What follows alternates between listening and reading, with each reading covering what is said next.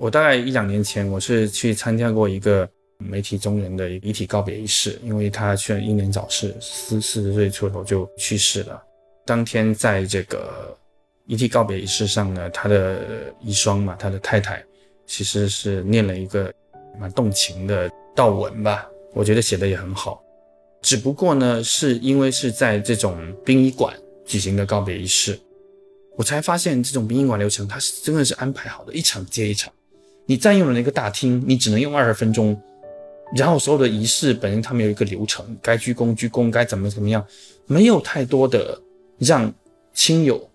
在现场能够表达一种怀念啊，或怎么样。后边的流程别别人在排队在赶着，然后你们这一波你们就得走一圈了，那怎么怎么样？我觉得我很悲哀，或者我不太舒服，就是说。一个生命的逝去，不管他在世留下了什么，每个人其实他亲友可以用用不同的方式去悼念他，甚至就是说，可我们可以把他以前写过下来的东西，用各种方式在现场呈现也好，或截集也好，不管不对别人怎么样，总会对我们还是很有意义的。但是我们现在这个世界太快了，像你说螺丝钉的淹没，没有人能够去提供这种方式。没错，我们都被流程化了很多东西。我这两年参加的这种环节比较多。那个仪式一参一旦参加完了以后，这个人就从我们身边就彻底的就消失了，就很有可能就像迪士尼有个动画那个，对对对。如果说这个世界上大家都忘记了这个人的话，那这个人就彻底就死掉了。对。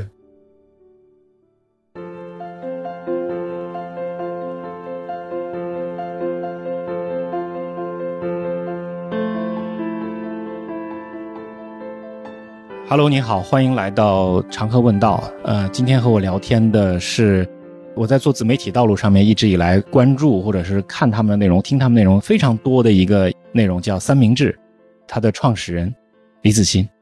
大家好，很高兴来到长河论道，跟长河老师聊天。我跟长河老师是这个多年前的同事，但是我们之前真的没有太多机会交流就。今天特别开心能够来到这。因为正好我们的最早的一份工作都是同一家媒体东家，啊，《东方早报》。对对对，真的很感慨，这么多年，十八年了嘛。我当时十八年前我来做这个角色的时候是二十六岁，嗯，二十五岁，二十六岁，嗯，我是二十四。对，二十四就是第二个本命年啊，第二个本命年。对对对，那我们现在都过了第三个本命年了，马上到第四个了。我想起这个二十四岁的时候，我呃，我还真的恰好经历了蛮多啊，到今天其实还是很重大的的事情。呃，我确实在呃二零零三年那个时候，我是呃是是认识了我现在的太太啊，然后我而且我们也都是在。那时候我还在南方报业，然后呃认识的，然后后来我是在零三年的，啊我记得非常清楚，我是在二月二十八号的晚上从北京坐了火车，然后三月一号的到上海，啊然后就从那开始就开始了我到现在可以算是十八年的上海的生活，虽然这中间我也去了伦敦啊什么的，但上海一直是我的大本营，所以我上海大本营是从那年开始的，然后。呃，在同样的，就是在零三年，我又呃，就就刚刚说，我是我是到八月底那个时候才加入东早，你们刚刚创刊了呃一一个多月吧，然后我是呃离开了二十一世纪经济报道，呃到了东方早报，然后对那那一切确实在你回想起来，因为你你想那个时候呃东方早报一直在有一点在讲上海新中产的这个概念。然后我们一去又做了上海呃开埠一百六十周年的一个一百六十版的一个一个特刊，我不知道你还有没有印象啊？那个我非常有印象，对，那个那个我们的经历很相似啊。我也是在上海认识了我的太太，嗯嗯，呃，很巧的是，我也是在同样那一天来的上海。哦，真的？对，哇，真的吗？对对对对对，我是在也是在二月二十八号那天来的上海。哦，真的，我是坐了火车，我钻出地面的时候，第第二天已经三月一号了，所以所以是坐了过夜的火车，所以我觉得这呃那那真的太巧了。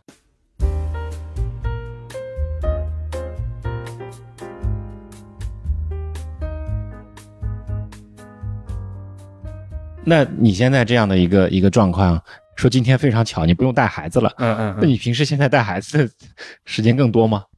呃，是是因为我有个小的孩子是还不到六岁，所以嗯，真的是这个时间段其实也是一个很需要陪伴，然后也有很多很多的安排的一个时间。然后呃，其实呃，我太太其实因为我们现在也算共同创业了，我们一开始是呃算分开创业，后来我们把事业基本上合并起来。那他也其实也有很多呃，就是呃，也她也承担事业上的很多部分，然后他自己其实也同样，他也接近四十岁这个年龄，他也有很多个人人生探索，呃，需要去自己安排的是时间，所以在我们我们其实都没有全职的住家阿姨的这个情况下，呃，就是其实呃要要要去安排很多的事情，也是很不容易的。但是这就是生活的一个很呃很真实的情况，以及说呃我本身有也蛮大的一个责任感，觉得就是说，特别在孩子小的时候，你能够多陪他，其实是还是一个很重要的事情。所以这个事情在我心目中其实占的位置很很很很大。但我不是说我就是做的很好，说我我我已经花到哇这个多少多少时间一定一直在陪他，其实也没有，因为确实你还有工作时间，还有像自己的一些事情，比如我自己还去踢球啊，怎么这样当一些一些一些安排。所以不就是生活不就是一直在。掰成一块一块的去去那个吗，呃，所以我我会觉得，呃，在在我觉得就育儿这个事情，我我确实觉得，因为跟我们在做的事情有很多相关的关联。然后哪怕我是养第二个小孩了，他其实也有很多新的发现，然后时代也也不同，小孩的性格也不同。所以我觉得，呃，我我觉得养小孩绝对是苦的，这个事儿 肯定是不容易的，而且对这个人的时间占据肯定是苦。但是他他确实又给了你很多，所以我觉得也不用去好像美化他，说他就是多么美好没有苦的事情，也不用说把它就当着说完全就是说是一个一个负担，呃，总是两者就兼有的。你的人生其实体验跟我的完全不一样。是吗？我到现在为止，我都没有没有在这方面去去特别理解，因为我们也想过要孩子，但是后来，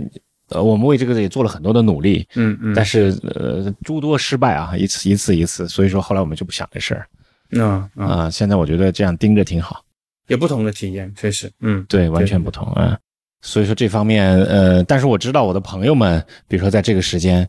啊，都会把绝对的这个时间精力都会放在孩子身上。啊，他是因为需要陪伴嘛，因为现在的育儿观和以前不一样，以前那个时候都是放散养的，是是，出去自己玩吧，根本就没人管你的。嗯，现在的陪伴感就是就是你你会发现，因为我最近在做一些片子，我们跑到最边远的地区，哪哪怕是西藏最边远的地区，那里的很多妇女都知道，我不要出去打工，嗯，我要我要陪伴我的孩子，这是好的，这是这是对，真的，就是我们发现这些年的一个很大的一个不同的变化。我我我也认同这种理念，因为我有时候去那个，呃，比如说，呃，因为我们不是媒体人常年肩颈劳损嘛，就去按摩嘛，嗯，要跟他们交流嘛，呃，这按摩的这些技工交流，我会觉得实际上他们很多人都有原生家庭很大的问题，或者他们自有的这个家庭的问题，就是他们常年在外打工，往往跟这个孩子，就是包括他们的，因为一般她是女工嘛，他们就跟他们的老公。真的有很多的这个这个沟通上的问题啊，等等，而且久而久之，他们甚至觉得他们在这个大城市里面，它是一个很好的这个逃避，嗯，因为他能一方面，他们对他们来说，因为他们赚的钱的收入还可以，他们就说他们也在做出这个贡献，然后他们其实回避一种一家人如何回到一个呃这个一个地方去相处面对的一个一个现实，然后然后其实我就跟他们讲，其实以中国目前的这种往下城市的发展。是能够你在当地可能也能够不错的工作，也不见得赚的比这差，而且你的那个花费会低嘛。但我觉得他们很多人真的不想回去。对我，我遇到过这样一个一个老人，呃，是六十四岁，呃，他每个周末要去上海的一个舞场里面去跳舞。嗯嗯。然后我们当时遇到他的时候，他很开心。嗯。他说：“我老公去年死了。”然后，然后他就他穿的。打扮的非常年轻，你根本看不出他是个六十岁的老人。但是他不会回家了，他四川人，他就让自己那种生活过得特别洋溢的那种那种感觉。所以，但我觉得总体来讲，这样对孩子还是不太好。呃，所以，所以我觉得，对今天的相对来说，这方面意识程度到了这样的还是比较多，还有陪孩子。对我举这个例子，就是他一旦到了一定的阶段以后，到了一定的一种一个年龄以后，他的这种选择，那就对他来讲，真的还是完全是超出我现在我能设想到的人生经验的。嗯。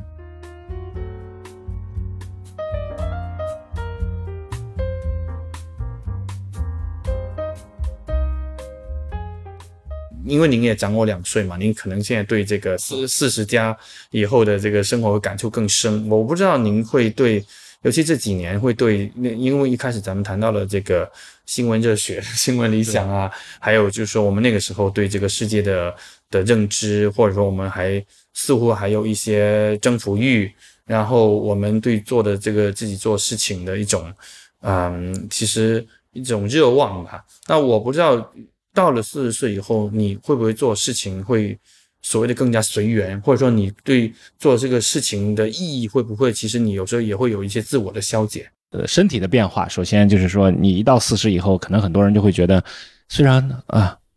你处在一个特别尴尬的时期，这个尴尬的时期是什么呢？呃，虽然我们现在还被定为定义为青年，但是你明显能感觉到。你身体的荷尔蒙分泌已经没有像不太一样，二十岁、三十岁那样的那种那种变化了。然后这种这种变化，这种细微的这种荷尔蒙的变化，其实对你在一些事做事情、对事情的理解上面，也会有一些潜移默化的影响。呃，就没有那么强的一种特别的冲动了。嗯，但反而，呃，回归到一种平淡。就是这个时候呢，我会觉得什么是最重要的？我会觉得哦。呃，两个人就是说，那个家庭的相处是最重要的。那个时候就可能天天在外面跑，然后恨不得就是说，一有事什么事就往外头就扎出去了。现在就会觉得啊，如果没什么事我第一件事想到的就先回家，嗯，那，就不要在外面晃着。然后为什么呢？就是要可能跟家人相处在里面就会很重要。那也决定了很多时候在做一些事情的时候，我会做一些不会那么长时间在外地的事情。嗯，但是我会，呃，反过来我会再去做一些事情，跟一些老朋友啊、熟人啊，啊，经常叫到家里来吃吃饭、喝喝酒，然后就针对一些一些话题，能更深入的去讨讨论下去。嗯，就像我们今天做这样的一个播客一样，我们聊了其实很多文文学的文字表达的记忆的一些东西。我觉得这样的东西其实对我们的呃思维，或者说对我们对自我认知的一种一种一种投射的一种反馈。其实有很大帮助的。是，那么我不敢说我现在想清楚我未来可能，因为我们人生的后来，现在的人就要做百岁人生的规划嘛，对不对？还很长，那还有很长的一段时间。我我觉得我们处在这么一个一个过渡期，这个过渡期恰恰是在四十岁左右，呃，才会有的这么一个时期。那么还没有想清楚，嗯，就有点像，嗯，你。大学刚毕业了业，毕了业以后，你拼命忙着要去挣钱，但是这个时候，那个时候是一个阶段，这个时候就是到另外一个阶段了。如果你有孩子，可能按照我们的年龄，大概这个时候应该也差不多高高中。我大孩子已经高中，对吧？那就是这么一个情况，那你就要开始要思考，我该怎么样去面对接下来后面更漫长的一个一个一个一段生活？那么我还是不是要去追求眼球的东西？就是说。呃，追求一些简单的那种、那种视觉、视觉那种刺激的东西。我个人的感觉是，我其实会对第一，就是像你刚刚说，可能因为荷尔蒙分泌分泌的影响的好奇心下降，会有一点担心。嗯，就是说，因为我们也所谓看过很多东西了。如果说你这个时候那种呃呃兴趣的那种阈值被这个好像就是抬得很高，你才能够有有有好奇心的话，其实这这。本身不是特别好的一个事儿，然后，然后第二呢，实际上我觉得，嗯，我我我甚至还开玩笑做过一个工号叫四明治嘛，因为三明四明治对，因为三明治其实当时三十岁上下做的嘛，然后现在已经四十岁，其实跟三十岁也不太一样。然后，呃，我但是我觉得，其实面临跟三明治当时创办时候，呃，类似的一个处境，是因为当时我是从呃伦敦回国，然后我觉得。呃，又重新开始在上海生活。我想认识更多有趣的人，不能说我只是这样认识前原原来做媒体的同事啊，或者老乡啊、同学啊、同学。我们大多数有在北京的，没几个在上海。所以我觉得你上海这么大，你的这个交际圈子其实其实不大的，不是像所有人想象说做媒体一定什么交际圈子大，其实未未必的，因为那个是另外一码事儿。所以通过三明治，我确实认识了很多很多各种各样的朋友，各种各样的人生。但是到了四十岁左右呢，我会又会觉得说。其实你要认识像你刚刚说能够特别聊得来的这种呃相对说同龄人，当然这个同龄的标准可以稍微放宽一点啊，就是比较能够能够有一定深度，不是比如说二十刚出头的这样的的年轻人的朋友的话，我觉得现在其实又又面临到了一定的一个挑战的一个环境，就是说，嗯，第一，就像你说，因为到了四十岁左右的人，其实是他有一种向内性嘛，他会回归家庭也好，各种什么，或者说回归自己，他他其实是大家好像。也不会太多的这种完全的那种扎堆啊，这这这这个就好像不知不觉的，就是这种那能够聚会聊比较深的天的这种机会就变少了，啊，这个是遗憾的这个第一步。第二呢，就是我有时候又会觉得说，呃，会会害怕，就是嗯，会不会大家这个时候的话题会不会太现实？太现实，对，因为到四十岁的时候，确实现实的问题，就像你刚刚说，如果是有有孩子啊，有什么的，就是会确实确实有很多现实的生活是有安排的嘛，对吧？没错，你孩子读什么学校啦，你又怎么怎么样啊？就是就是那那如如果那你说这些东西不重要，当然很重要。然后聚在一起，如果呃，我说不是说一点不能谈这个，但是如果说大家。因为又在谈这个，然后又啊，如果万一又引起了什么比较的心啊什么，我觉得不好。就是最好还是能够说，可能大家稍微 update 一些这种东西，但主要来谈精神层面上的一些东西，一些我会比较希望是这样。但是我好像也觉得这个东西也也可遇不可求，因为可能在三十岁左右，有些很多朋友其实还是一个比较自由的状态，他那个时候还是比较理想化的一个状态，那么大家就能够谈，还是比较。当时比较理想化的东西，而到四十岁，特别中国这个社会很容易给四十人定型嘛，就觉得你的人生就这样了嘛，对吧？就好像一来打上你成功和失败的标签了，什么什么样？所以我就觉得，嗯，我也不希望我们的朋友好像就是用用这样的一个一个标签或压力来参加这种一些谈话啊。我希望大家其实是第一是希望能更无灵感的，第二是能够更洒脱的。呃，但我不知道，我们其实我们可以试图看，反正组起一些类型类似这样的一种一种一种聚会，稍微抛开掉一点，就还是去能够去去谈点这种坐而论道也好，谈点人生也好，这样子的，你觉得有可能？呃，我觉得有可能啊。其实，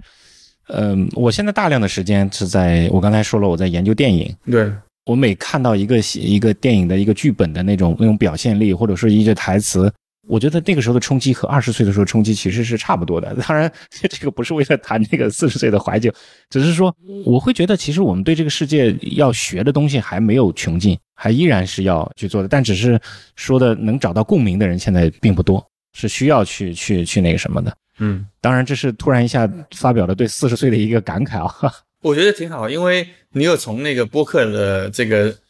节目的光谱来讲，四十岁的节目也太少了。那我们毕竟两个四十岁的人，那我们还是可以有我们的阵阵地。说一说嘛，包括我在星期几里边，其实也是一个四十岁的阵地，就是说，呃，未必是你把它当做一个四十岁的阵地，不，一个发生的一种阵地吧。就是我未必是年龄感那么明显，而且我跟我对话的人也各种年龄都有，但是我一直就是，呃，肯定会都会亮出是我是类似于这样的一个年龄段的一个身份的。这不是倚老卖老，而是说，他确实是让呃大家听众也听到说这个对话者。他们之间可能这个身份状态不同，他他发表这些东西，他他是有由来的。我觉得这个也也没有什么太过于需要去，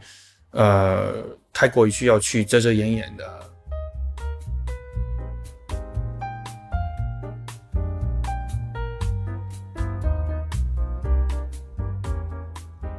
对我来讲啊，呃，文字表达一直是一个特别大的一个短板，就是呃。呃，从我大学开始，我就选择一直在影像表达这这这条道路上走。文字表达，我最近这段时间，呃，我在做一些更深入的一些 research 的时候，我发现是非常非常重要的，而且它能帮我去梳理逻辑、梳理价值观。我我一开始意识到这个问题了，但是对于一般的人来讲，如何开始呢？因为我们接触了几万个这样普通的学者者，我觉得，嗯，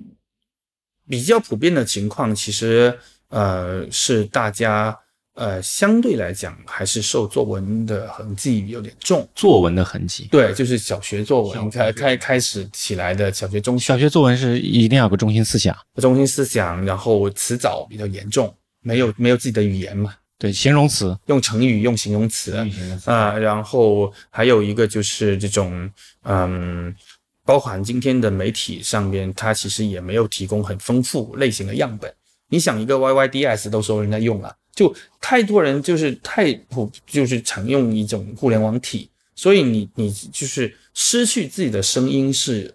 最可怕的一个东西，就是你都连一个有点独特的，因为你知道唱歌人他有一把嗓音出来就知道是谁，那个是最好被最有辨识度的。就是我们实际上在做的很多东西是在强化没有辨识度的自己。因为你永远在用 YYDS 啊，永远在用什么这种呃互联网的一些一些表达表达的方式，你就是在失去失掉自己，而且那种表达其实是不走心的，你只是方便而已啊。所以你真的文字你要走心的话，那你的那个表达肯定是细微的，肯定是是是是自己的。所以这这一点是大多数人是要去突破的，但是可能是比这个更早一层，还是说？先要解决很多人认为文字没有意义，他根本没有任何时间安排给文字的这种本身啊。他每天拍拍照片，发发朋友发发朋友圈，晒下吃的，啊，晒下娃。对他没有觉得说这个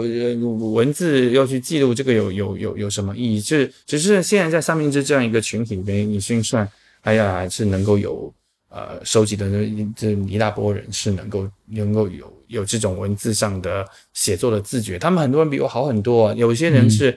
一年三百六十五天，他都能够每天写三百个字以上，都坚持这样下来。他们就我们就类似于我们年卡，我自己是做不到的。我虽然每天能手写日记啊，但是你因为你毕竟那个虽然说不是完全公开，但毕竟还三五十个人在看着，我也有压力和那个什么，我我都不能说我做到一年不间断。所以，我我觉得这个是其实这这中间这个人跟人差别还是很大。但从社会总体上来讲呢，我觉得，呃，刚咱们说的第一条就是说，他又觉得，哎，写文字这个事儿，呃，他不畏难，因为很多人还会有畏难的，当然有畏难情绪，有畏难情绪。我们其实因为什么，每天写三百个字，很随机，就是让你去，就是真的比较克服一种畏难的情绪，就就是去去去先先解冻。这是一个解冻啊，解冻过程。对，解冻。然后第二也是从这个文本上解冻，就刚刚说从从原来比较僵化的作文文本上的一个一个一个一个解冻。然后后边实际上你如果呃像我们这提供一些如果发表啦或者什么的，就是还是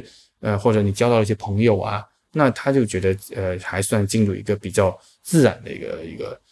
东呃一个阶段了。但是过了这个阶段，可能又会有新的瓶颈。啊，然后就是这样不断的、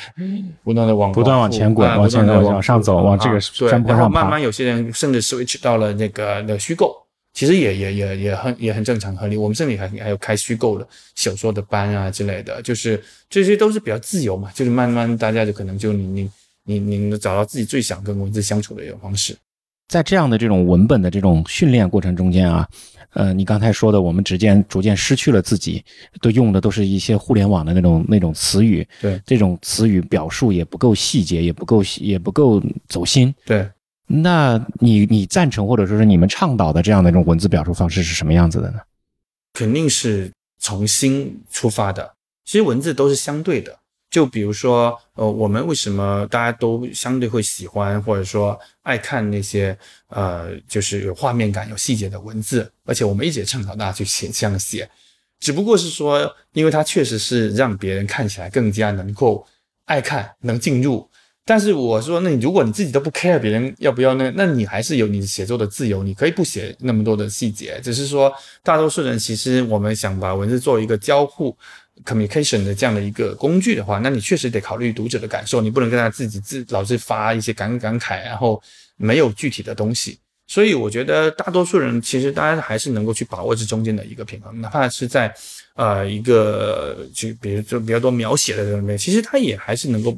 包含进自己的一定的世界观啊、判断啊，这这里边，因为在我们这里，其实我觉得它文字反而是没有一个所谓的一个什么行业的规范。比如说，你今天非虚构特稿，它其实也建了一个新的一个所谓的一个规范。它甚至那种描写，它在我看来有时候又显得有点刻意啊。但我们并没有让人说，我们可以让我们发很多给他们参考，但是我们并没有说你们一定要要这样，因为那个都有点偏所谓专业创作者的。的一种那个了，所以，所以我我觉得还是主要先先要从这个自己内心出发。这种表达自己内心的方式有很多种载体啊，就是文字上面有很多种形式，呃，非虚构，呃，诗歌，散文，对，甚至你也可以每天就用虚构的形式来去写自己的这种经历的事情。是对于一个普通人来讲，要要用这种方式的话，哪种更容易起步呢？还是说完全看个人？当然还是看个人，但我个人 这样，我是觉得说虚构挺好的呀。因为因为虚构会有一点点太没有边界了，就是你反而在过分的自由中失去了一定的这种边界感，就就你可能会反而有点飘。我我个人所谓的这种感觉，然后呃，当然也我们这里也很多很有很多虚构爱好者，所以我我我我还是建议从生活里边入手。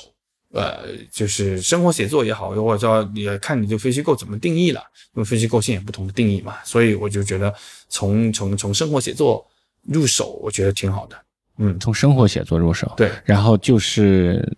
像我们那种特写类的稿件一样，对现场的一个描述、环境描述，是这样的一种方式，可以借鉴这种特稿的这种方式，但是还是可以有比较有自由的。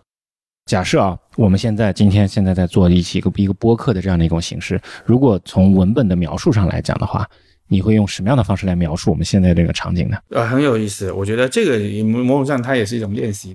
第一，我觉得我会去描写我肯定是对我印象最深的一个方式，就比如说啊，你有这么多专业的设备，很多我叫不出名字，哪怕这个这个弯弯的架子、话筒架，然后呃，而且呃，另外另外一种维度会写，当呃你你呃多打了这个灯光，这个灯灯光对着我啊，然后它是白色的，它这个光亮跟我们平常的这个呃这种照明灯是不太一样的。那我置身在这么一个一个，然后有有摄像机镜头对着我。这个的情况下，我内心的这种感受跟平跟平时有什么不一样？当当然，我也会描述一下，比如说从画面感会描述一下啊，那这个这个这个灯有多高，这个是什么样子？然后我当然也会描述是啊，您，因为我们也很久没见，然后我们这样的一个中间的一种一种一种化学反应，或者是哪怕是我对您的一个观察啊，这总体它其实是。构成了一种氛围和气场，而我们录的这个地方又是我我的工作室，我最熟悉的这个地方。然后，但他这个这个最熟悉的地方，今天其实有一个不同的 setting。那这个 setting，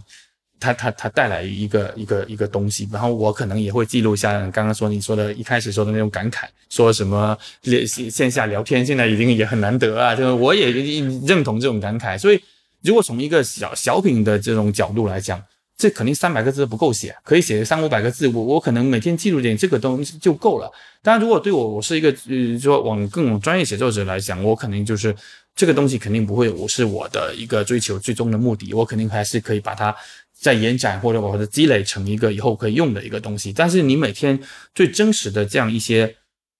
这个这个记录啊，里边甚至你可能包含一些通感。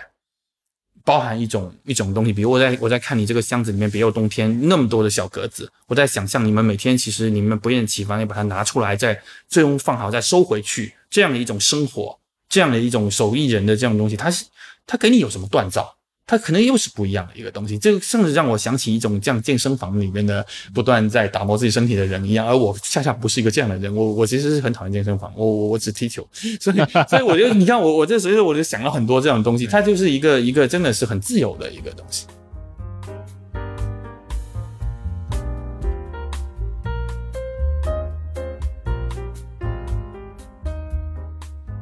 我们所强调的就是说，对呃人的内心的塑造，或者是对价值观的塑造，在这个里面，通过这样的这种描述和选择，就可以体现出来了。其实我觉得这个是刚刚说的最基本的一个呃，你可以说写作练习或什么的。但真正有些来我们这里写的呃呃朋友呢，他有些时候是真的是带着自己一个什么故事来的，就是这个故事可能甚至是他身上很久。他需要写出来跟他和解也好，或者怎么样，他可能就更想先先选择。其实那个故事，因为多年嘛，他其实起承转合基本上都有了。就是就是我最近在辅导的一个嗯台湾人写作者，现在人在上海的，他的故事就已经是你是可以摸出他是足够特别、足够离奇的。那那你说这样的故事，他他在那里就是一直一直守着呃。他也能继续保守下去、秘密下去，但是他也也也也可以选择写出来，虽然他目前还在有一定边写还在边怀疑，说我这样的故事写出来跟别人有什么意义，要不要写？因为我最终还要去尊重他要不要发表。但是，嗯，就类似于他的故事是在于，我现在稍微透露一点点，就是呃，他他的父亲对吧？他他的父亲有很多个女朋友，然后啊，家道中落之后。那他妈妈自己亲生妈妈也去世了，然后他父亲也不断去找他借钱，理由是说给他妈妈买一块墓地啊等等。然后在这个在这个过程中，他又因为台湾啊、上海之间啊，甚至他还去当时还去了美国，呃，因为我也不想透露他具体的太多事情，就是你大概能想象，这种其实既既有不同的地方，又有时代，又有两岸，这里边勾含在一个个人上，还有这个至亲妈妈逝世逝世的这种伤痛的记忆。他有很多，其实他他想表达，其实而且有时候这样的故事，他是不逊于一些任何的电影剧本的啊。那那那他们愿意从把他这个学会一种呃相对比较有逻辑、有有有情感、有有有故事的这种感觉写出来，其实也对他们是一种梳理，因为在他们脑海里所有的东西肯定得是降在一起的一种，因为你生活全息的留存在你身上，你未必能够去梳理出这样一个东西。所以一方面来讲，我们其实是也很感激大家信任这个平台。那另一方面，我们也很想去帮助大家，确实去去去去做这么一个书。这也是一个非常好的纪录片题材。是是，我们很多都是类似这样。所以你会发现，芸芸众生对自己身边的事情的描述和积累下来的这些东西，其实才是这个时代的一个精华嘛？不是说精华，而是说是当下。真的被忽略掉很多，而且我也很不喜欢要把他们去包装。现在因为大家对普通人的眼光视角比原来其实是关注的多了，但是有时候还是会要去试图去包装他们，把它类型化，或者把它变成一个。一个生有点猎奇的那样子，我我我又我内心是抵触这个东西的。我我希望是大家有温度、有关怀，然后比较自然的去呈现这样的一个一个东西。就是从人之所以成为人，就是你会发现人对自我、对自我价值、对自我的情感、对很多东西的这种反应投射，人跟动物之间的有个很大的一个一个不同，就是我们看镜子的时候能照到我的时候，其实有一个反馈的。嗯，那么。这样的这种写作，对于每个人来讲，为什么在这个时代就显得特别重要呢？呃，某种意义来讲，我我觉得，如果我们从一个说起来好像不那么正面的词语来讲，其实我觉得这是一种物伤其类。物伤其类，对，就是大家都为同类感到感伤啊，因为因为在今天，呃，中国有一种氛围和环境，在于说，你好像写好的东西就被别人认为凡尔赛。我觉得这个是很不健康的，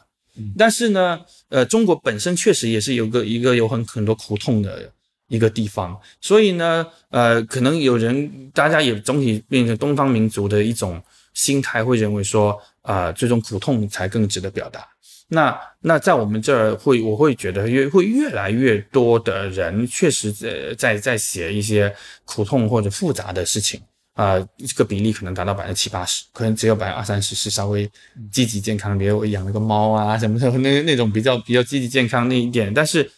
呃，所以你看到这么多苦痛的东西，本来也不是三明治的一个原意，就是说一定要去记录这个东西。但是记录了这些东西之后呢，大家确实能够感受到，大家同样在这么一个苍穹下，这么一个土地上。有这么多的一些一些不同的东西，而且这种苦痛它不是这种比惨式的纯苦痛，其实都是复杂的，都是这种这种呃苦中有甘，甘中有苦，然后但是你会能够确实能够更多的维度去去嗯获得一种精神上的共鸣，而且这个这个土地其实可能不仅是中国，我们有写像啊一位在美国的医生，华人医生，他写下他险些被性侵的经历。在在在跑步的过程中啊，那大家和他非常多他的他的病人跑来跟他留言啊，说我不知道我的医生经常经历过这样的事情。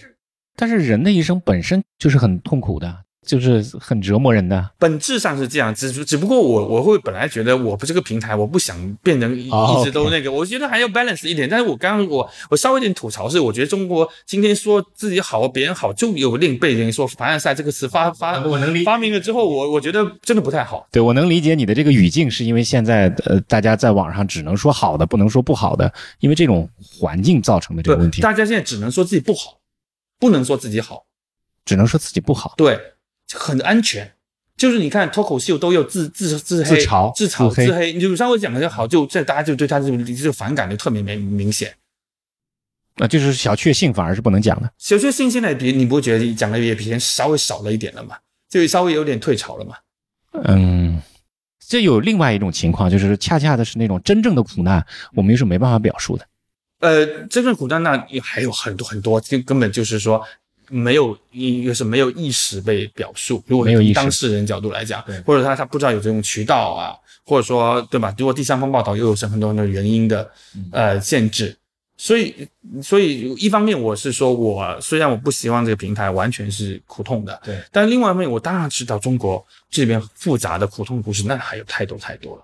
那如果这些人需要通过自我写作方式或通过引导写作方式来疗愈的话，那我们能够帮助他们，我们也是很开心。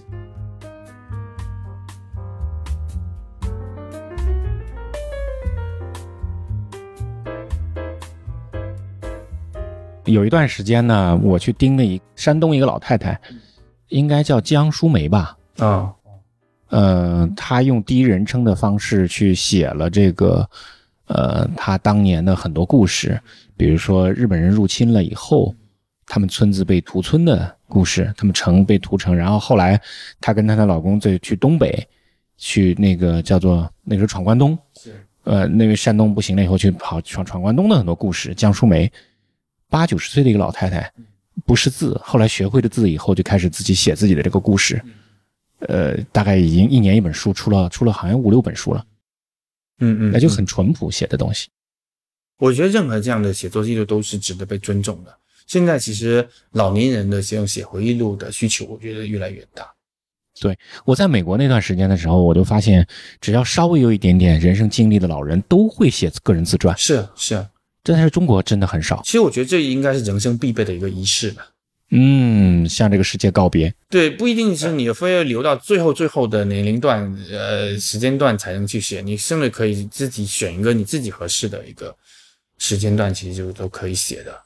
我嗯我觉得，所以所以因为英文这个词叫 memoir，呃，就是回中文没有对应的词叫回忆录，但是中文说回忆录说起来就好像跟老人写的一样，其实就 memoir 这个一个一个文体在在在西方，其实任何年龄段都可以写的，新生的经历不叫自传。对他也不，他他他可以短的，他也不见得就很长嘛，嗯。啊，就是所以所以所以他就一个故事也可以这样子，嗯，嗯，我们是有点类似于他们这样子的，有点类似。嗯，对。它这个词叫 M E M O I R，这就是属于，如果你积累了一段时间以后，你的表达更强、更长的话，你可以做更深的一个一个表达的东西。是，不过我确实看到今天的中国，刚刚说老年人一个群体想表达自己人生故事的意愿真的在加强，那，所所所以你们现在的这个来这里来上写作课的人，年龄比例是大概怎么样子呢？肯定最多还是二十多岁、三十多岁，但是就是会有有会有几个年纪比较大的，呃，对对，有最年纪最大有八十几岁的，啊、然后对，然后六十几岁的也也有，呃，虽然呃不多，讲总像放在总体比例里边，他还是他们还是零星，因为毕竟我们生活的这个环境有长时间以来，就是大家的表达被压抑了，嗯嗯，很多人，尤其是老年人，他们首先会想到的就是，哦，这个东西说出去有危险，就不要讲了。呃，我觉得也还好，就是其实看他们写哪哪自己哪段故事，并不是所有故事都是一定是敏感的，也哪怕是不敏感，但关于他自己内呃自身很重大的一些人生的事情，其实本身也也很也很值得记录。那那呃，有一些老人，就像呃，跟我们刚说八十二岁的这个老人，他他其实在加拿大啊、但是他他他就会愿意去写他，比如说当时在嗯上上下乡的时候啊，呃生孩子啊、接生啊，啊那个时候的这种呃他们就是其实文革当中的一些生活的一些片段啊什么的。那他自己愿意写，那只是说我们不见得会发，呃，但是他记录了下来，他其实是是很很真好。我现在能想想，真的就是说你会发现，通过这样一种形式，我们每一个个体、每一个人不再是一个碎片化了，不是一个碎片了，而是一个一个一个记忆了。嗯嗯，你可以这么一段一段记忆，对对对，你这段记忆很有可能就是就会将来就会被人看到了以后，它就成为一个 DNA，就会再传播出去了。你这样说的很对，其可能就真的就是说，本身我们每个人能能够留下多少，真的不清楚。但是你如果真的有一些文字，或者有一些东西，那至少可能在一定的群体内，大家会能够看到你当时的一些东西。虽然我们同样能看到朋友，可能有些朋友圈看到一些东西，但是因为这个刚刚说这个写作表达还不太一样，还算算系统一点的表达。我记得我们应该是有一个社群里有一个学员应该是去世了，那他的写作页面还在。写作页面还在。对，想想这样的一件事情，真的有时候就会觉得真的很美好。就是为什么？因为，因为我们一直都是嗯，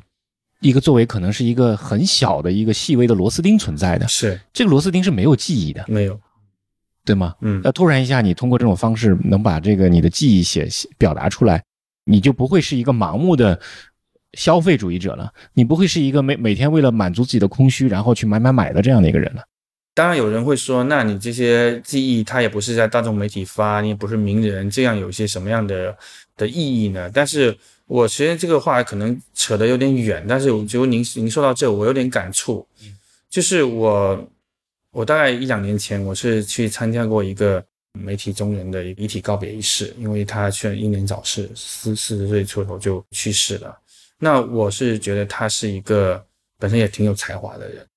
当天在这个遗体告别仪式上呢，他的遗孀嘛，他的太太其实是念了一个蛮动情的悼文吧，我觉得写的也很好。只不过呢，是因为是在这种殡仪馆举行的告别仪式，我才发现这种殡仪馆流程它是真的是安排好的，一场接一场。你占用了那个大厅，你只能用二十分钟，然后所有的仪式本身他们有一个流程，该鞠躬鞠躬，该怎么怎么样，没有太多的。让亲友在现场能够表达一种怀念啊，或怎么样，后边的流程别别人在排队在赶着，然后你们这一波你们就得走一圈了，那怎么怎么样？我觉得我很悲哀，或者我不太舒服。就是说，一个生命的的逝去，不管他在世留下了什么，每个人其实他亲友可以用用不同的方式去悼念他，甚至就是说，可我们可以把他以前写过下来的东西，用各种方式在现场呈现也好，或截集也好。不管不是对别人怎么样，总归对我们还是很有意义的。但是我们现在这个世界太快了，像你说螺丝钉的淹没，没有人能够去提供这种方式。所以我在想，我们以后，我们这代人，我们会不会会进步？最终这种告别，我们也希望说，哎，如果有人你看到你之前写过些什么东西，各种什么东西，我们是希望有点能够像刚刚说他自己这个声音，尽管他不能再发的声音，但他通过文字发出声音，怎么样再去被别人。尤其是他珍视他人在看见，因为这个是可能扯得有点远，但实际上我觉得是承接您刚刚说的，其实是同样的一个一个事情。没错，我们都被流程化了很多东西，所以说我我这两年参加的呃这种环节比较多，嗯，你有同感是吧？我也有同感。你一说提起这个事儿，我真的是有很强烈的同感。那个仪式一参一旦参加完了以后，这个人就从我们身边就彻底的就消失了，就很有可能就像迪士尼有个动画那个，对对对。如果说这个世界上大家都忘记了这个人的话，那这个人就彻底就死掉了。对，是你会发现有这种这种情况里边那个。更重要是我们去参加的人感受不好，然后也有你怅然若失、空空荡荡的那种感觉。没错，感觉似乎自己还做错什么，他们都没有好好的能够去跟进行一个告别。我们也是参加了一个流程。这就是现在大家都在忙着去讨生活，所以说就没有人有时间再去。认真去线下这么聊天，也也是有很多的这个状况在里面。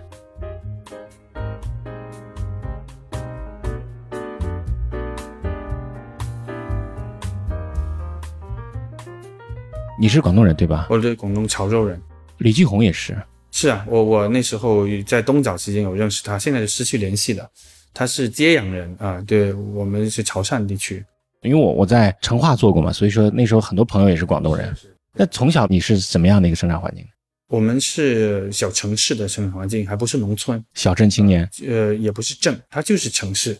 它还是有一个城的概念。有多少万人？呃，那个时候城市里有大概二十万人，那差不多，我跟我的城市差不多。呃，然后它有有古代的城墙什么的还在，所以它不也它也不是镇的感觉，因为中国的镇，好像还有点乡镇企业那种感觉后来从媒体的标签的报道上面来讲，还是把我们这样的统一贴成小镇青啊，我。不知道，因为我我我好像觉得好像跟当时我一个朋友叫胡啾啾啊什么的，他们他们说这个小镇，我让我觉得还不太一样，我觉得好像。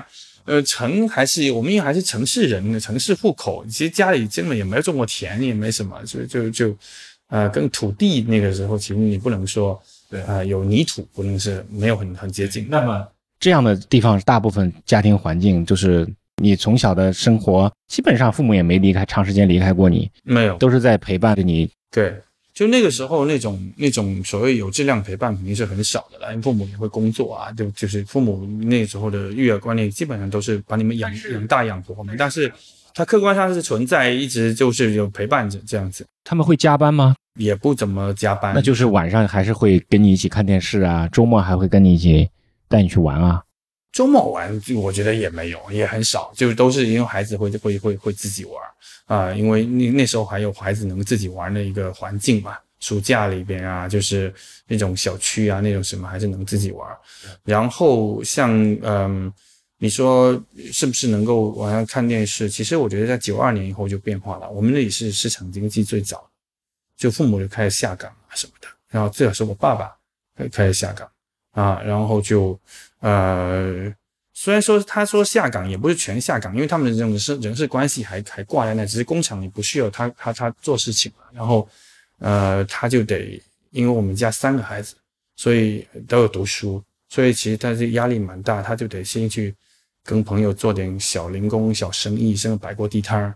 啊。那我我现在回头想起来，他当时已经四十六岁了，就比我们今天还大。是很不容易的一个转变，因为他原来工厂里还是一个车间主任，还是一个小官儿啊，你不用做具体的这些工作的，所以，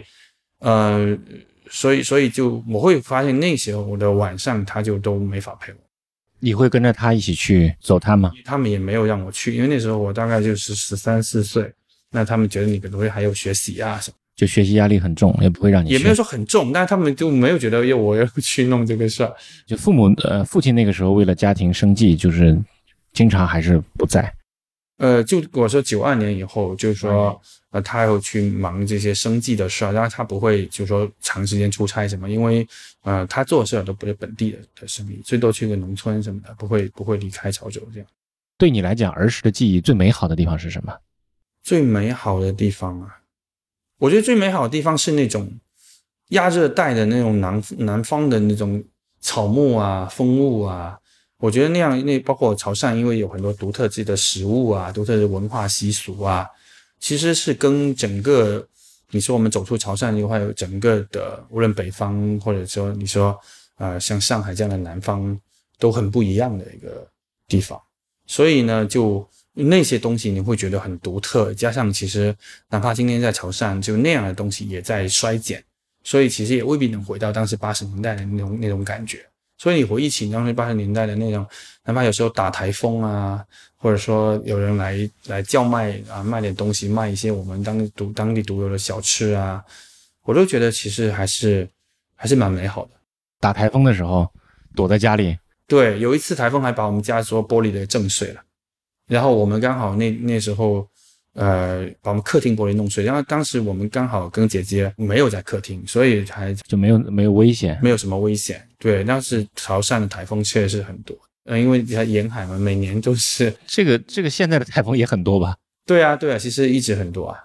但是你那时候小时候成长的时候，应该你像南方，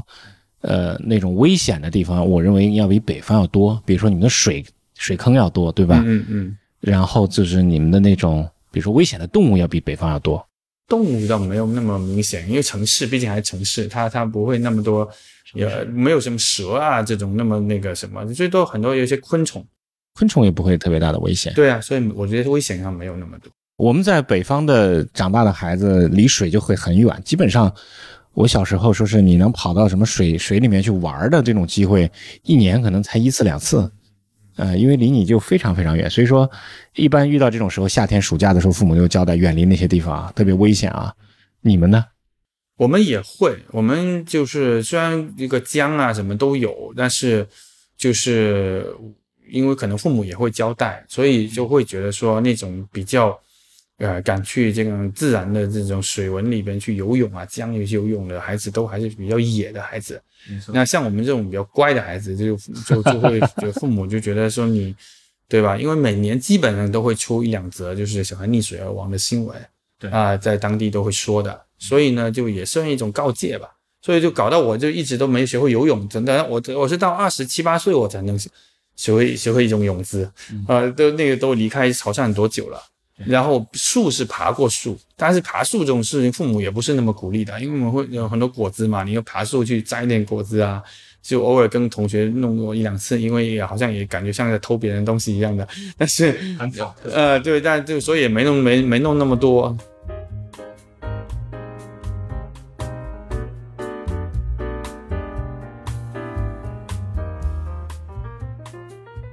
你有没有印象特别深刻的，就是说你的同龄人，嗯，在这个时候有没有离开过就离世的这样这样的经历？最近就是有有个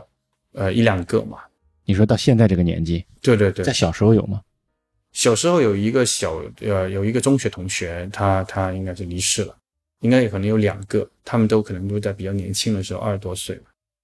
我想问的这个就是说我的个人感受在这方面其实是有一点点深的，都包包括后来为什么。我现在在做的一些事情，其实跟这个有一定的关联性啊。嗯，就是我在上小学的时候，小学一年级的时候，我有个同学玩的最好的一个同学，我那个城市也是移民城市。嗯，他跟我是老乡。嗯，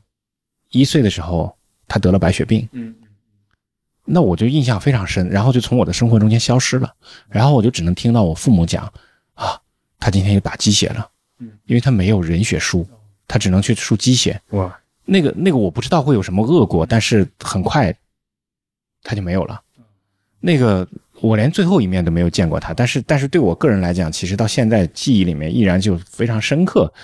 就是我就发现哦，人的生命原来这么脆弱。嗯嗯。那我后来在做的一些事情，都是觉得啊，一定要赶快做。为什么呢？因为觉得啊，人的生命很脆弱。哦，你有这么大的一根弦在那里，对吧？对，就包括后来做新闻。呃，在看到一些东西的时候，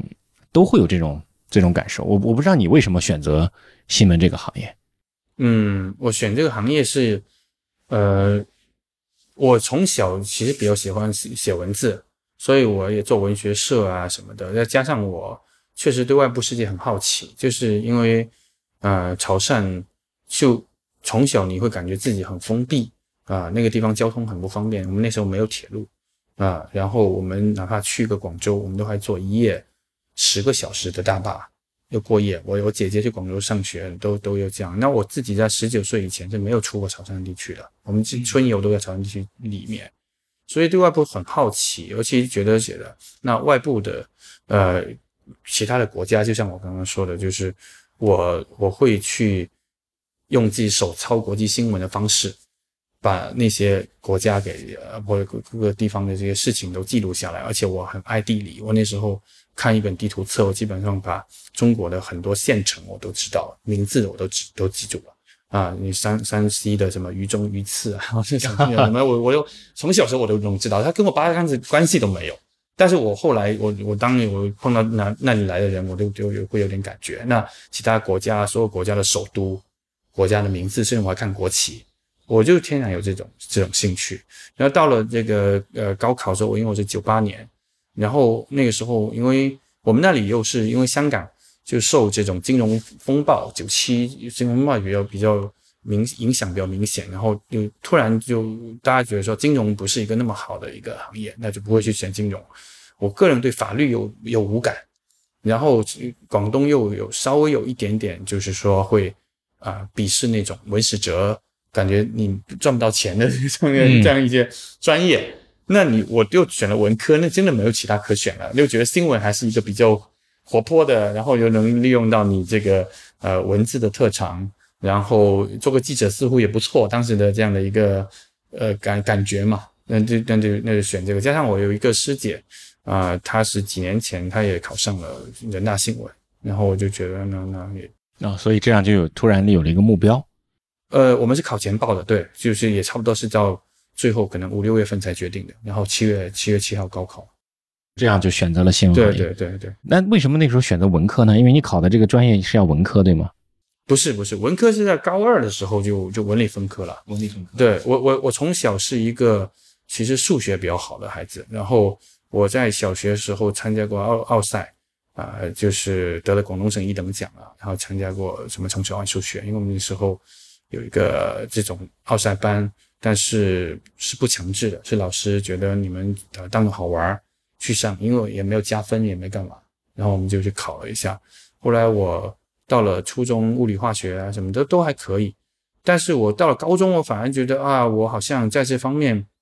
就有时候会觉得有些大题我也不一定很有把握，我的心里会有点压力，因为我就是什么数学课代表啦，有什么反而会觉得哇，那你都解不出来某条大题，会有这种压力。我不知道你你有没有这样的体验啊、我也是这种体验很很大很大，因为我数学数理化一塌糊涂。啊啊！但是因为我又属于被别人看作你也是得过奥数的人，然后你那个时候其实有一些题我真的不敢说我百分之百都能解出来，因为一般最后的题是最难的，我就有这种压力，所以我我就反而说，哎，我文科我我是很有把握，我怎么样我都我都能考的，我我我就是历史啊什么的，我因为我很喜欢，然后反而我希望说，那我的理科不错，数学不错，能够成为我选文文科的一个一个好的选择。然后我真的去改了，我还当时我一开始报了理科，我就是没几天我就说算了，我还是选选文科。然后，然后老师也也很开明，我们那里没有这种说你好好的老有学生一定要去上理科的这样一种偏见。九七年那个时候，应该广东在我的印象中间发展应该是已经很平衡了，就是好像是所有的地方都应该是很发达的。也不完全，因为广东其实也不小，然后它最核心还是广府那旁边，就是受香港文化最影响最大的那些啊、比较发达，然后啊、呃几个经济特区。那像我们潮州也不算经济特区，就汕头的一部分是经济特区。然后嗯，然后那个时候的资讯，你想，其实本身也没有互联网啊什么的，你就是通过电视啊什么的，就是说，在这个电视文化消费上，我们当然还算是一线吧，因为我们也能够看到香港的电视台，能看广州的那张电视台，也流行歌啊这些都没问题。但是你以这种北方文化的这些脉络来讲，我们其实在那就很边缘。就比如说我那个时候，虽然我们书店里有王朔、王小波，我是没有人引导我会去看的。然后我我对我们到这大学，很多人在谈论这个东西，我都得去补课啊、然后呃然后像我们只能看过余秋雨，可能在那时候是可以更大的文化符号，我就会看余秋雨。所以就是就是就是说，你稍微有点实验性，稍微有点什么的，包括你说北方的那样一些音乐，在我们这肯定是没有音，比如黑豹啊，那种你只是说你听过，但你不会觉得是这是你的一个很很主流的一个东西，就是它有这样一个区别。但是受香港文化影响更多一点。是啊，就是所有的香港的粤语的流行歌啊，粤语的电视电影啊，就是确实是一个嗯影响很大的。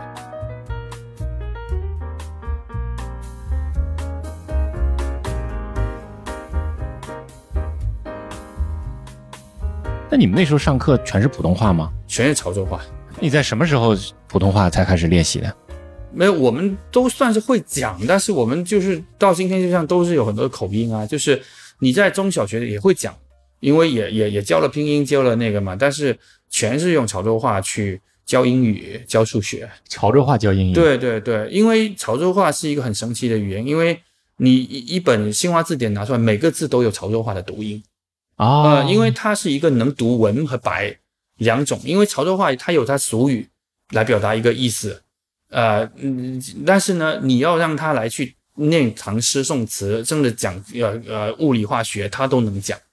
哦，呃，所以真的是很神奇的。对他们，他们就是都就是无缝链接，比如说物理上的每个元素，它都能有潮州话的读音，他就用潮州话去去跟你讲呀。啊，对对，所以我们不需要像这个这边什么上海吴语方言区，他们讲一个成语还得切换成一个什么普通话来普通话对来来讲，我们根本不需要，啊没有这种感觉，任任何一个成语都有潮州话的，都能解释出来。不是解释，就直接念个那个字面，我都能能够念。比如说，哼哼向用就是欣欣向荣，啊、但是呢，我们俗我们自己讲土话不会讲欣欣向荣这个词，因为这个不是一个潮州话的一个一个原生词不是他的语言体系。啊、我们会用别的方式来表达这个是一个意思。但是你让我用来读课文哼哼样用，我也能读啊，就是它每个字都有它的读音嘛。好像当年晚明的时候的最后的那个是在是在那个附近一直在坚守的，对吧？呃，算吧，因为我们那里包括呃文天祥、陆秀夫他们都都在那里，就是有留留下过活动的痕迹嘛。这些历史的事情当年对你们有过影响吗？我们那个中学的是一座小山，那个山上就是一直有一个呃纪念一个南宋的一个将军的一个墓，然后呢，这个这个将军叫马发，他是一个最后就是抵抗元元军，呃打进潮州城的一个将军，但是最终也失败了嘛，然后他就潮州也有点像被屠城这样子的，然后这个后边的百姓悄悄把他的这个衣冠就葬在这个山上，就衣冠冢。然后到到了这个现代，今天都还有，而且那个墓碑实际上也没有去大家的个个修葺过，就还比较原生态那样子的。然后我那时候还蛮爱去那上面去，这墓碑前看看走走。你跟他那崖山离你们地方就很近了，崖山好像不太近，崖山应该是可能又往我们的西边走。往西边走。啊。对对对，但是嗯他们包括皇帝啊，那个宋帝昺他们都是去去过那里的，所以我们那里的这个呃番薯叶这这个这个菜，当时有有另外一个名字叫护国菜，就皇帝到那流流落到那里没东西吃了，他煮了一个番薯叶。呃，地瓜叶给他吃，他觉得太好吃，赐名护国菜，到今天还在用。还在用护国菜这个名字，对对，就其实这个历史伴随着南宋的这一段这一段历史，然后其实是在中国中间被记忆下来的，就非常多的一部分。呃，我们那里就是从唐，就是韩韩愈，在那韩愈八八个月，然后影响很大，到今天还很多用他的名字命名的韩江啊，因为他是韩韩昌黎嘛，还有昌黎呃小学啊等等，这个这个就很大的一个，就像呃潮汕接入中华文明的一个重要的时间点，就是韩愈在公元的可能八二三、八二四年这样过去，这个是很重重大的。后来宋朝就开始，它已经变成一个呃还可以的一个府制嘛，所以就呃文文化教育也不错，开始产生有宰相啊、状元啊，然后一直一路就到了明朝、清朝，然后到了清朝以后，就是有了更多更多的所谓的文化名人啊、比如说呃，尤其很多人坐船到上海。开始发的经商啊，或者发达啊，这样子就是像蔡楚生这样的电影导演都是潮汕人，那然后还有很多很多其他的这样子。就是小城市生活是很安逸的嘛，每天父母上班的路肯定也就是五分钟、十分钟，对吧？然后其实大量的时间还是还是可以跟孩子们一起一起生长的。那这样的一种一种文化对你的成长，你觉得产生过什么样的影响吗？你有思考过这个问题吗？嗯，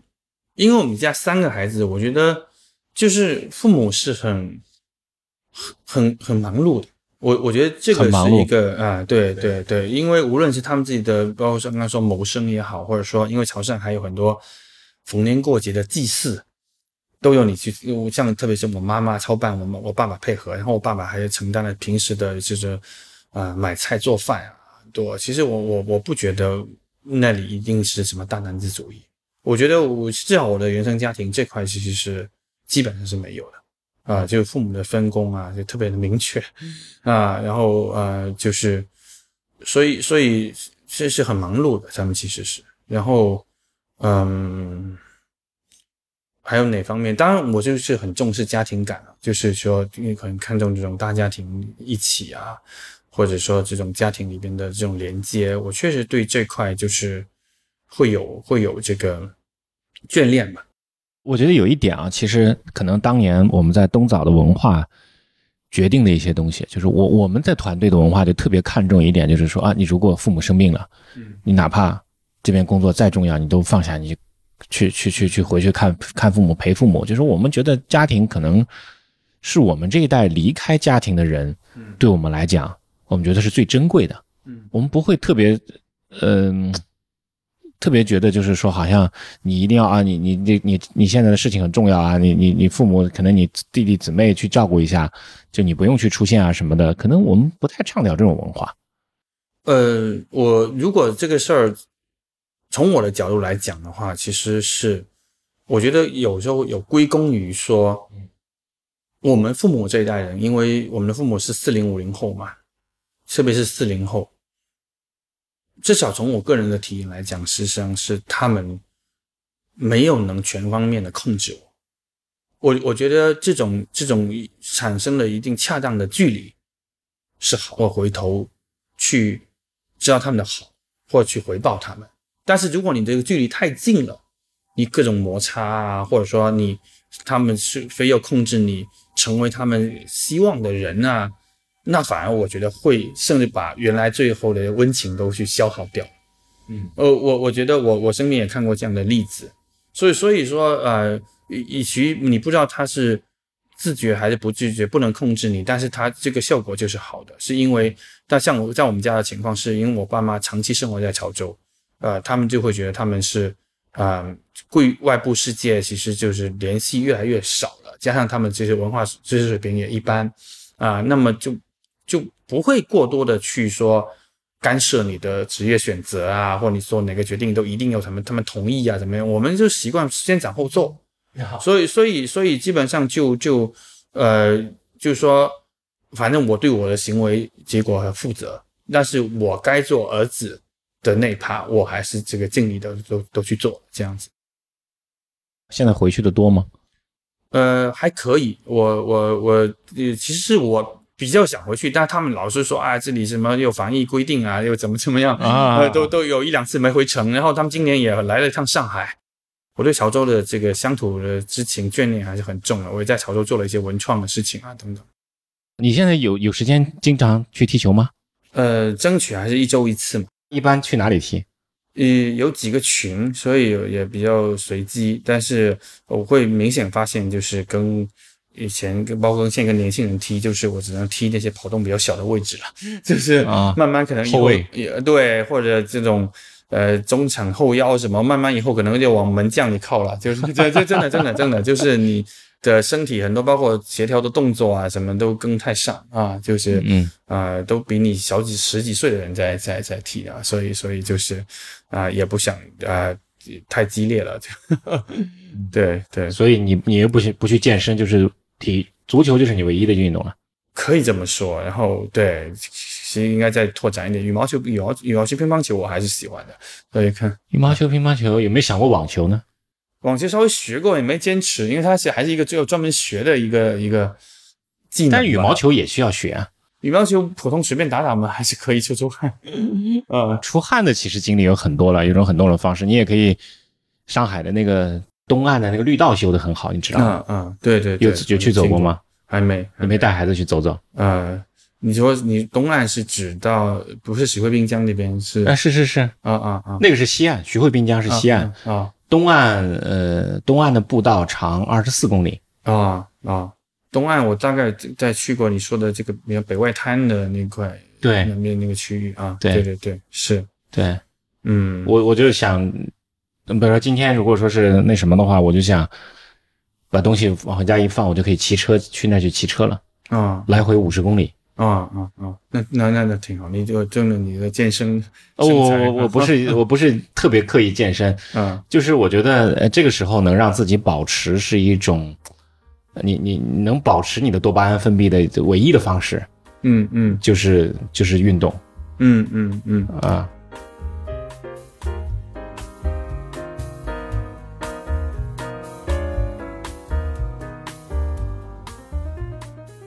呃，我其实今天聊完以后，我特别有一个感受啊，我先我不知道对不对啊，我先跟你分享一下。嗯嗯，呃，我们一直都是在说我们这个时代是一个很浮躁的时代，但是我我聊完了以后有一个感受就是说啊，时代总是很浮躁的，嗯，只要人不浮躁就好了。嗯嗯嗯，我也同意。所以如果让自己不要浮躁的话，其实就是更多的要去停下来，能去把自己的那种情感，把自己细腻的思考写下来。嗯嗯，这是一种生活力的一种表现吧。因因为我觉得今天实际上来讲，嗯，我觉得大家多多少少都有一些认知，就是说，嗯，生活其实看你怎么过。因为如果你把生活说，呃，用各种各样的物品的获得来证明说啊，你过上了好的生活，还是说你是真真正正的在，哪怕有一点点的时间在享受那样一种知道自己在这里的一种状态。比如说，你有在享受一杯咖啡的时间，或者你坐在一个哪怕老式的藤椅上边，像我们以前小时候经常会度过在那看看夕阳啊，嗯，这样的东西它没有多少成本，但实际上它也是一种生活，或者说你呃真的去学了很多东西，去学做一道新的菜，而且你确实也是 enjoy 做这个事情，让让你喜欢的人吃到，呃，那那那也也是一种一种生活。我觉得呃，可能后边的这些其实是是更重要的。我们还有未来好长的一个路要走啊！啊，对对对，好的好的，谢谢子晴啊，谢谢谢谢常河感谢感谢，今天我们畅快的聊了，哎呦，从中午吃饭到现在已经快五个小时。